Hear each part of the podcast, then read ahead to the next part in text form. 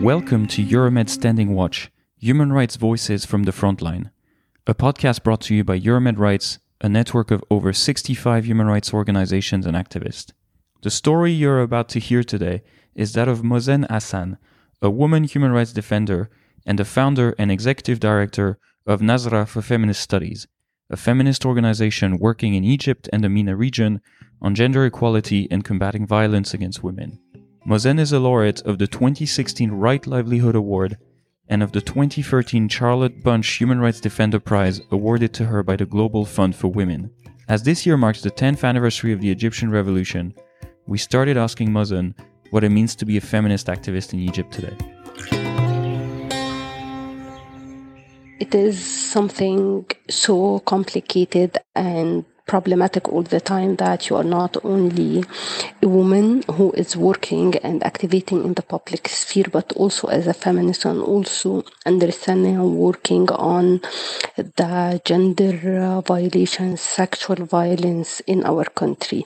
Because mainly we are living in a country which is mostly socially conservative, run by authoritarian people, and understanding this power dynamics, women who are standing up and refusing to be second class citizen is not something easy either for the people who are running the regime or societal structure which mainly happy or in conscious denial in a way uh, for what is uh, what they accept against women. So it is hard it's hard because it means that you are different and you are advocating for something which is not the mainstream. But most of the time you don't have allies. Could you tell us a bit briefly about Nazra, the organization that you lead in the feminist movement in Egypt as a, as a whole? When I began Nazra in the mid 2000s, I was believing that I'm coming from this history, heritage, and legacy. And Nazra is just a coin within the long chain of a feminist movement. So it was about the time and space at this time. Egypt was changing mainly. New generation entering the public sphere, challenging the existence of Mubarak, and I thought at this time maybe it's also a new wave or new understanding of the independent feminist movement because for years it has been co-opted either by state or some political groups. And then the revolution came and another era has been in different uh, public spheres. So egypt has been changing dramatically in the last 10 years. And i do think that our understanding and aim to continue building an independent feminist movement makes unpopular opinion that I do believe that we are not a failed uh, movement by any way.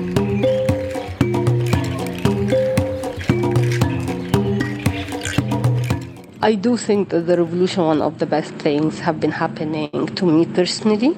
I call it a revolution because it has been changing the Egyptian society dramatically and deeply. And because of that, for me, it's a revolution, even uh, scientifically, and it's not only an uprising. But at the same time, I'm mainly a person who's uh, who doesn't like this black and white things, uncertainty things. I think it was 10 years of different changes and thinking and struggle and resilience, which most of this was hard and at the same time, many, many deep resilient experiences I have been in and I'm really proud of. But also, like I was telling you about the feminist movement, I couldn't see myself as one out of what's happening generally. So there is many sadness of losing many of my friends and colleagues, either in jail who have been depressed enough and their mental status have been in this bad situation others who forced to leave the country but at the same time seeing different young women are struggling it is something good so it, it is life And Mozn, regarding these restrictions, you were yourself impacted by a travel ban. How does this affect your work? Honestly, the targeting for me on Nazra has been impacted my work deeply because I'm a person who believe that the feminist movement is not it is an independent movement but it's not an alternative one. So we are part of this society. We are serving women. We are giving services trying to change practical things uh, building uh, with new groups uh, and being reflected to what's happening to our country and our region, and generally by being targeted uh, with smear campaign, putting your assets on freeze and assets of the organization being banned from traveling, and smear campaign that we are bad people. And I have this charge that I'm supporting women to have a responsible liberty and not having many allies from other groups. It has affected the work because it's not a simple single action. It is a collective action. So you couldn't do collective actions while you don't have space and a public sphere. While being targeted uh, stigmatized uh, lack of resources of course it is it's affecting and has been limiting our work day after day. Yes, we are trying to maneuver everything. We have this resilience approach of continue struggling and doing things, but we know well that all of these things make what's happening is less than what should happen and what we want to do if we don't have all this pressure and trying to build this narrative and movement and focusing on it while you don't have allies it is a tough job. But i do think that egyptian women mainly give this message after 10 years that it's not in our heads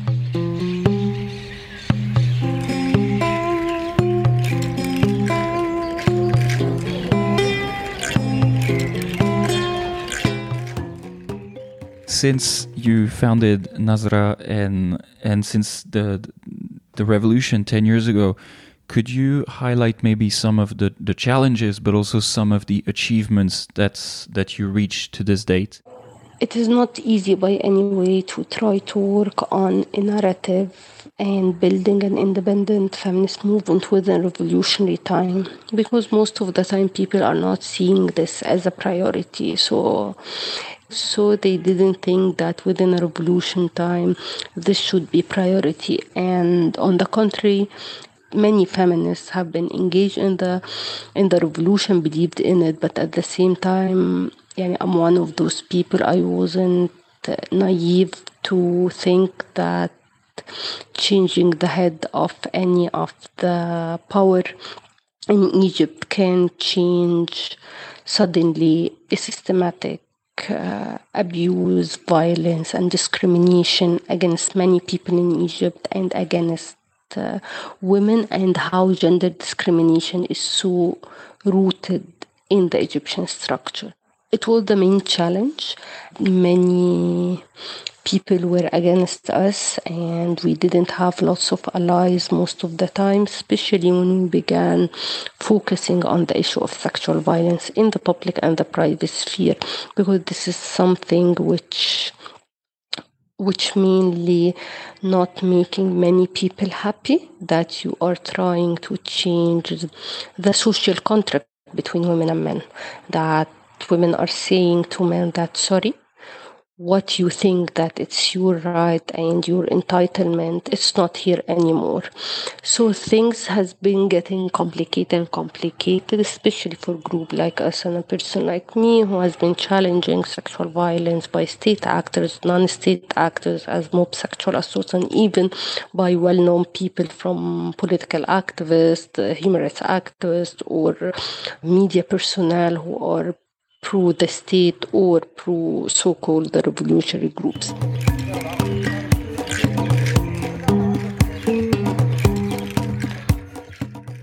We have uh, some changes in the laws. We have a national strategy to combat violence against women. We have state acknowledgement that violence against women is a social problem in Egypt.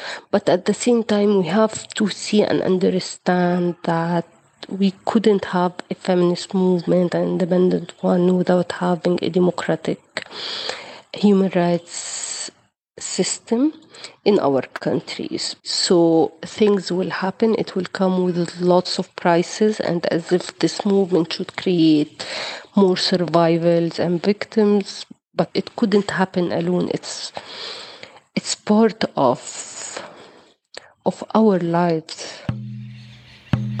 Thank you, Mozn, for your answer. To find out more about our work, check our dedicated Egypt webpage, Human Rights Behind Bars in Egypt, on our website freew.euromedrights.org, and stay tuned for more episodes.